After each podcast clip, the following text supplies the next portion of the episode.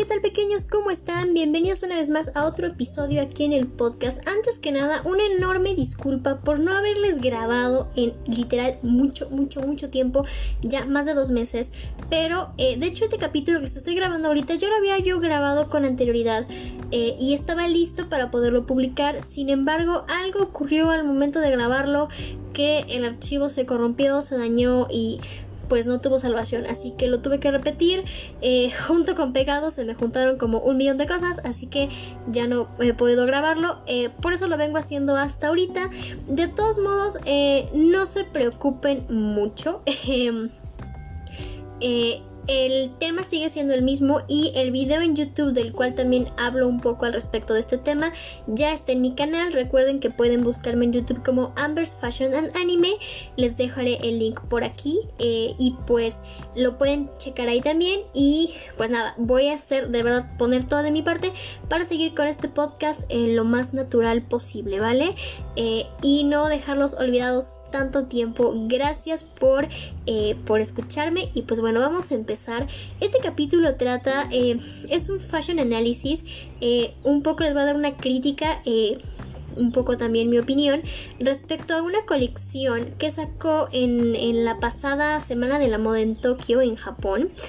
una marca que se llama Undercover Lab llamada Berry, la cual está inspirada, o bueno, parte de la colección está inspirada en Evangelion, este maravilloso anime que sale em, en 1996, si no me equivoco. Em, creación de Hideaki Anno y grupo Gainax. Eh, a mí me encanta este anime, me fascina y es un anime que eh, explota en moda. Eh, tiene diferentes tiendas que se especializan en, en, ropa en moda a base de este anime. Tengo en mi blog que pueden buscarme en WordPress Amber's Fashion Designer un artículo donde precisamente les platico sobre este concepto de moda que ha creado Evangelion por el, pues por el boom que ha sido el, serie de, de, tan maravilloso anime que ha sido que ha gustado tanto a lo largo de generaciones, de generaciones de algunas. Eh, y bueno, su concepto de moda en sí en el anime es un poco pobre, no es el mejor, ha evolucionado a lo largo del tiempo, pero tampoco es el mejor, sin embargo sí ha inspirado a diseñadores para crear bolsos, zapatos, eh, cases, eh, Adidas tiene una colección de, de, tenis de, de Evangelion. Eh, diferentes diseñadores se han visto inspirados por Evangelion. Nicolas Skier, Victoria's Secret, etcétera. Muchos diseñadores. Está la tienda Radio Eva, de la cual les platico en mi blog. Y bueno, si quieren saber un poco sobre el focus de moda dentro del anime, el análisis, vayan a mi canal de YouTube. Ahí tengo un video de Fashion Analysis sobre Evangelion.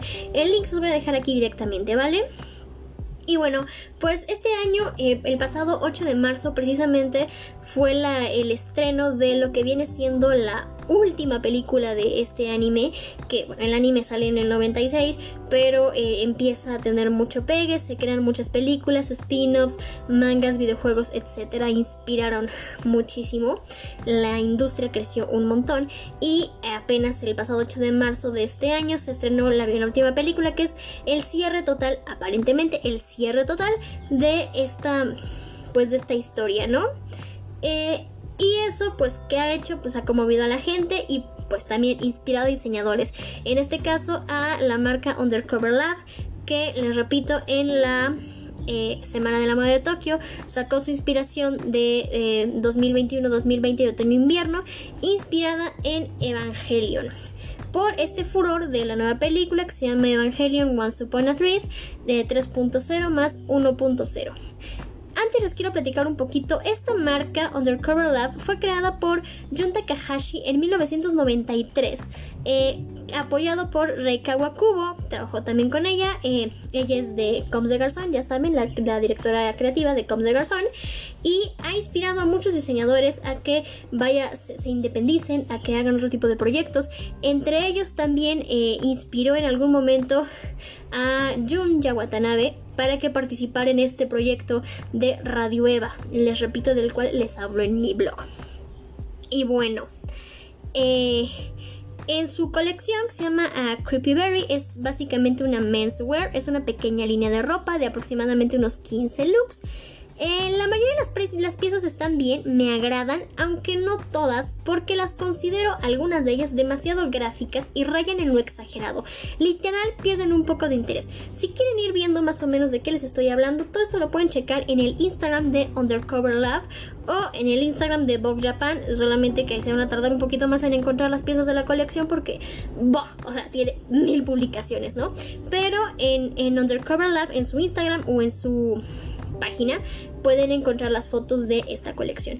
A mí lo que me gusta cuando se hacen eh, prendas, eh, diseños inspirados en algún tema, por ejemplo en este caso de anime, es que sí tengan relación con el anime, pero que no sean tan gráficas y rayen lo absurdo, que sea eh, no nomás un cosplay, sino algo absurdo. Eh, yo soy cosplayer, así que diferencio mucho lo que es moda de cosplay y también diferencio lo que es lo absurdo. Por eso es que algunas de estas piezas no me encantaron y otras sí me gustaron y eh, pues tienen, ahora sí que tienen sello de aprobación Ambers. Ah. Eh, bueno, les platico.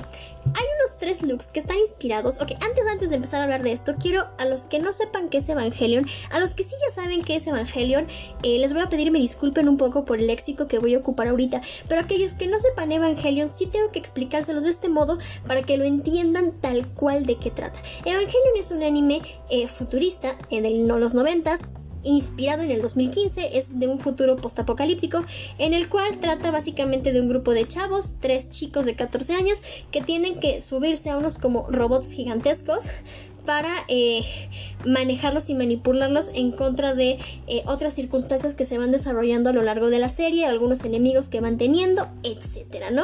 Ese es como el concepto general de la serie, la pueden buscar, está creo que en Netflix actualmente, y si no, es una serie que pueden encontrar fácilmente en internet y en YouTube sin ningún problema, ¿no?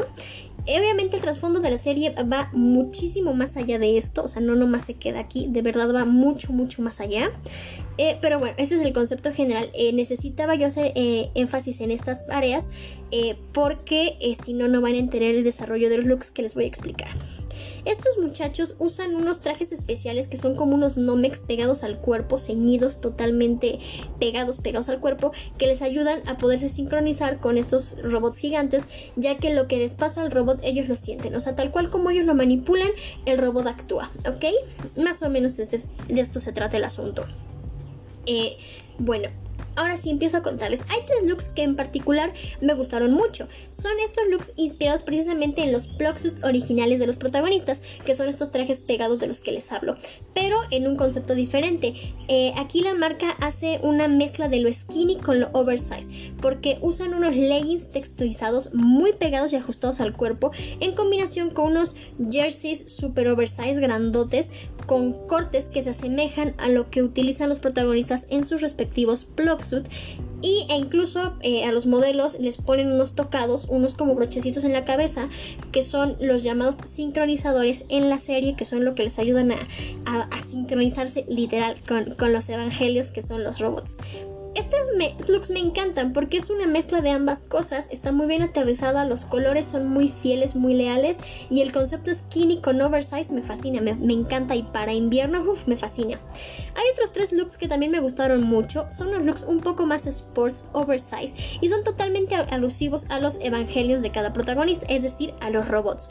Eh, en especial por el, concepto que tienen de chamarras, son unas chamarras como súper, súper oversize, con mucho volumen, tienen muchos cortes con diferentes colores y texturas, especialmente el capitonado, lo cual nos da la representación exacta del volumen que tiene un Evangelion. Nos hace eh, una... Eh, resemblanza total de lo que vienen siendo estos, estos Evas también me agradaron, están muy bien cimentados. Me parece que el hecho de que sean chamarras, eh, esta onda como oversize, se ajusta perfecto para que simbolicen como un Evangelion. No se ve exagerado y son fácilmente identificables. También me gustan muchísimo. Hay otros looks que ya no disfruté tanto. Eh, fueron unos que pre que son aquellos que literal, eh, insisto, son mucho más gráficos y representan tal cual lo que es un Evangelion, pero un poco raros. hay una mezcla ahí medio extraña que ya no me encantó. eh, les comento, estos looks fueron una especie de combinación de trajes tipo sastre y otros looks muy deportivos con elementos gráficos eh, estampados, vaya, muy alusivos a la serie. Por ejemplo, hasta ahí todo está muy bien. Es, vemos unos, por ejemplo, trajes tipo sastre con el estampado de Shinji, que es uno de los protagonistas, o de Eva 01, que bueno, de hecho es el protagonista, ajá, en una estampados del modo en que nada más se ve la silueta del protagonista en una gama de colores que son la gama de colores oficiales de la película actual. Eso me parece muy bueno, el concepto está padre, eh, lindo, trajes eh, oversize, bastante adecuados a lo que ha sido la tendencia actual pero empiezan a rayar en lo, en lo extraño porque eh, si bien eh, ese concepto de, estampado está bien, o sea, bases en negros o colores oscuros como azul marino, con un estampado en nada más de silueta de un color brillante, los acompañan con capuchas que tienen exactamente la forma de un Evangelion. Estas capuchas ya las he visto que las han estado vendiendo en las salas de los cines donde está estrenada la película ahorita. Y están monas como para un. Yo creo que ni para un cosplay. O sea, están monas como para tener de colección nomás. Porque sí, están cool. Pero de eso, como para que lo pongas en una pasarela de moda, creo que es, se sale demasiado de onda. Como que no tiene nada que ver. Y si eso fuera poco, todavía encima en la parte de atrás les ponen una especie de cinta como las que usan las Miss Universo o algo así. Una cinta muy extraña, como si fuera una cola del personaje, la cual no tienen en el anime. Personalmente no le encuentro relación, me parece patético, creo que es como, como esos diseños que sacas al final porque ya no sabes qué sacar, algo así. Eh, por eso no me gustaron para nada. El concepto en general está bien, pero agregándole la capucha y la cola y estas cosas extrañas, eh, no, no me gustaron para nada. Está padre que hay algunos que tienen luz. Eso está muy interesante porque en la parte de la capuchita tienen como unos luces, lo cual nos hace mejor resemblanza a lo que es un evangelio. O sea, de verdad los identificas porque los identificas está padre, pero insisto, creo que para ponerlo como un detalle de moda aún le falta muchísimo. Creo que pudo estar mucho mejor aterrizado. En esta misma eh, gama de looks que ya no me encantaron, por ejemplo, hay unos tres looks que son muy básicos, que repiten el mismo patrón, que son skinny con oversize. Son leggings muy skinny y encima una cazadora o chaquetas o jerseys oversize, pero muy, muy oversize. Está padre, eh, pero no tanto. Lo que me gustó es que en estas cazadoras, sobre todo en, la parte superior, tienen en las mangas unos detalles de plecas eh, eh, de plástico, o sea, vaya, literalmente es como un aditamento de plástico, de una pleca de plástico muy interesante, lo cual hace la prenda pues una prenda especial y que llame la atención y que no sea tan aburrida. Eso me gustó, eso no está mal, creo que esa pieza en específico es rescatable de esta serie de looks. Eh, no me, me agradan, pero no. Siento que la idea está buena porque es muy locochona y combina muy bien con todo lo que es el concepto de un Tokyo Fashion Week. Eh, pero no al 100%. También me agrada que el concepto es 100% preta porter, o sea, es como listo para usarse. Eh, por ende es que hay ciertos detalles que ya rayan en lo exagerado, pero bueno, se pueden dejar de lado y oficialmente no pasa nada. Eso hace una buena colección de moda que pueda ser una pieza usable aunque quites algunos elementos fuera de estos. Obviamente como un modo personal me gustó que usaran el anime, porque aparte yo soy muy fan de este anime, eh, para realizar esta colección, esta mini colección. Está muy interesante. Eh, creo que pudo estar mejor hecha, mejor aterrizada. Es bastante sombría y creo que tomando en cuenta el final de la saga y el mensaje que nos deja en la película al final, puede ser mejor. Puede estar mejor explotado, puede estar mejor hecho. Eh, pudo tener una gama de color mucho más interesante, más esperanzadora, con más luz, un poco más llamativa y no tan caótica. Sin embargo, bueno, se vale porque es el concepto general que maneja la serie. Si pudiera yo ponerle una calificación, a diferencia de la, la, colección que también analicé aquí en un capítulo, la de eh, Simon Miller World, inspirado en Super Mario, eh, yo a esta colección le daría quizás un 8 porque no todo está mal ni todo está tan perdido. Creo que está bastante bien.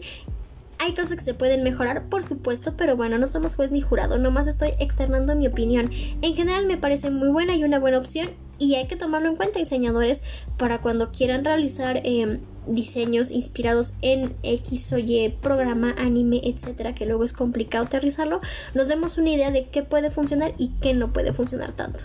Y bueno, pues obviamente les repito, si quieren conocer más sobre Evangelion y el pret aporte como tal, los invito a que chequen eh, mi blog en el, el artículo que tengo escrito sobre Radio Eva, el publicado sobre Radio Eva, para que sepan exactamente a qué me refiero con un concepto mil por ciento adecuado a Evangelion, pero que sea pret aporte en su totalidad.